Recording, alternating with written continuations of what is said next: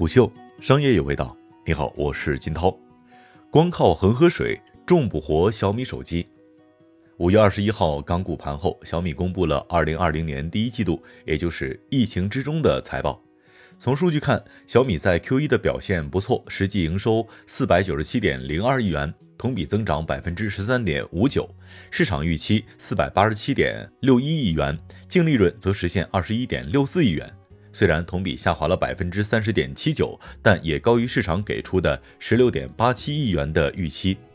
业务方面，智能机收入同增 百分之十二点三， 继续领跑印度市场，在欧洲也取得了不错的表现。受疫情冲击较大的 I O T 也保持了 百分之七点八 的增速。诚然，这一份财报从账面数字来看令人欣喜。在 COVID 十九 肆虐，不赔就是赚的大环境之下，表现出欣欣向荣的景象。不过，小米真的就完全没有后顾之忧了吗？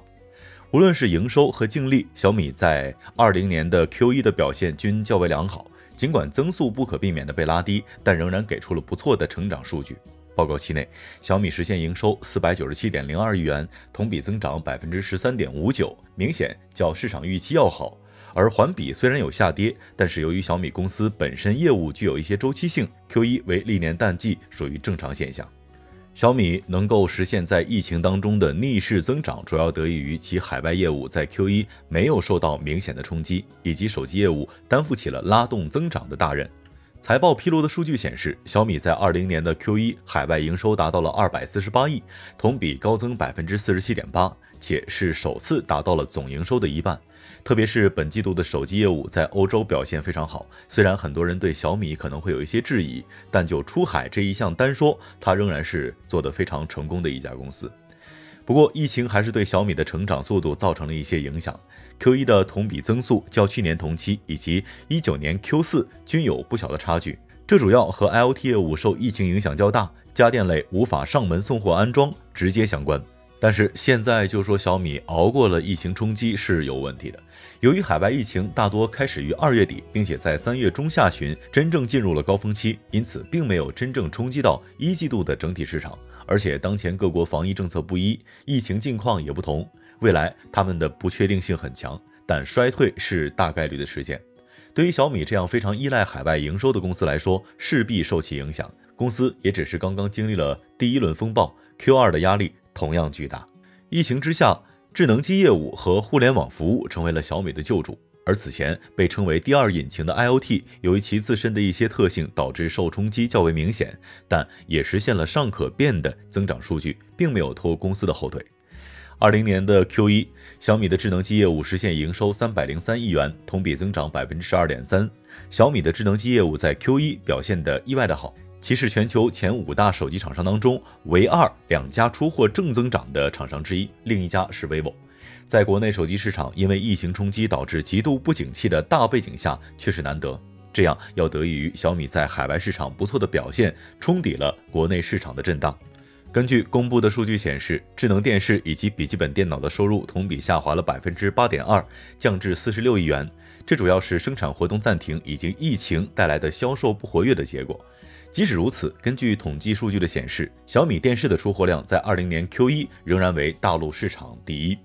互联网服务板块是本季度的意外之喜，收入达到了五十九亿元，同比高增 百分之三十八点六， 在总营收当中占比也增长至了 百分之十一点九， 为历史新高，对当期的营收增长做出了部分的贡献。细分来看，小米在 Q一 的广告收入达到了二十七亿元，同比增长 百分之十六点六，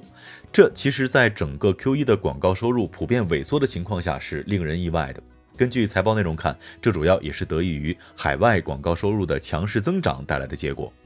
游戏方面则实现营收十五亿元，同比增长 百分之八十点五， 而包括油品电商以及金融科技业务、电视互联网服务在内的其他服务收入则增长了 百分之七十一点五，这两个板块对于整体互联网服务业务的营收增长贡献较大。不过还是如上文所说，不能因为小米 Q一 的表现就忽略了海外疫情对 Q二 的冲击，需要寄希望于 I O T 业务这一第二引擎能够随着复工复产顺利重启，帮助公司抵御第二轮的冲击。虽然小米反复强调自己在印度手机市场的统治地位，但目前却还是面临着后劲不足以及其他厂商快速增长的威胁。而在国内市场也有越跌越快、越打越弱的糟糕趋势。幸好欧洲市场在本季度表现不错，着实帮了小米一把，大有东边不亮西边亮的意思。根据 Canalys 的数据显示，小米在二零年 Q一 的印度市场出货达到了一千零三十万，同增 百分之八点四， 市占率为 百分之三十点六， 仍确实把持着其龙头地位，与第二名厂商差距超过了 百分之十。 不过这头把交椅小米做的并不安心，目前印度智能机市场的拼杀异常血腥， vivo、O P P O 以及 Realme 表现出了极强的竞争力，疯狂掠夺的市场的份额。首先是 vivo 在这一季度反超三星，坐上了第二的位置，而 Realme 继上一季度 百分之二百六十八 之后，再次实现了 百分之二百 的恐怖增速。即使是 O P P O 也有着明显快于小米的同比出货量的增长。可以看到，虽然小米的出货量还是增加的，但还赶不上印度手机市场本身 百分之十二 的扩容速度，这导致公司的市场份额正在流失。二零年 Q一 较去年已经下滑了 零点八 个百分点，而回顾一九年的数据可以发现，这种市占率的下滑也不是首次出现了，反倒可能会成为一种缓慢但长期的趋势。虽然疫情冲击之下，国内市场的不景气是普遍的现象，但小米确实比起其他的前五大手机厂商而言，在 Q一 表现得格外不好。国内市场仅有华为实现了 百分之一 的增长，而小米和 O P P O 一同以 百分之二十六 的负增长垫底。虽然由于疫情的影响导致小厂商持续遭到淘汰，使得国内手机市场进一步向 Top 五 来流动，目前集中度甚至达到了 百分之九十四点五。 不过在这一过程当中，主要受益的仍是华为，除苹果之外的另外三家均失去了部分的市场份额。小米在二零年 Q一 的全球市场表现非常不错， Canalys 数据显示出货量为三千零二十万，同比增长了 百分之九， 是唯二呈现正增长的 Top 五 厂商之一。不过和去年全年 百分之三十一点一 的增速相比，还是被拖累了很多，同期的市场占有率大幅上升 百分之二点二， 达到了 百分之十一点一。 小米在 Q一 可谓是真正的东边不亮西边亮。Canalys 数据显示，小米智能机在整个欧洲市场出货量同比高涨 百分之五十八点三， 市占率达到了 百分之十四点三， 排名第四位。而在西欧市场则更为夸张，出货量激增 百分之七十九点三， 特别是在西班牙，以出货量计算的市场份额已经达到了 百分之二十八， 位列第一。在意大利、法国以及德国也能够在前四的位置。而新兴市场的方面，小米在拉美实现了 百分之二百三十六点一 的增长，中东和非洲也分别有 百分之五十五点二 和 百分之二百八十四点九。 目前小米在国际市场的机会窗口还不错，如今受到来自于美国的极力打压，必然会失去部分的市场，而小米若能够快速填补这一空白，则将为公司长期打开巨大的增长空间。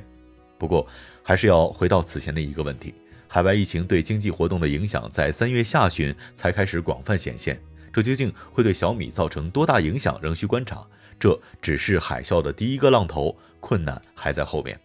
更多关于小米公司价值拆解，可以在虎嗅 App、 虎嗅 Pro 会员页面公司价值板块来查看。虎嗅商业有味道，我是金涛，四点水的涛，下期见。虎嗅商业有味道，本节目由喜马拉雅、虎嗅网联合制作播出。欢迎下载虎嗅 A P P， 关注虎嗅公众号，查看音频文字版。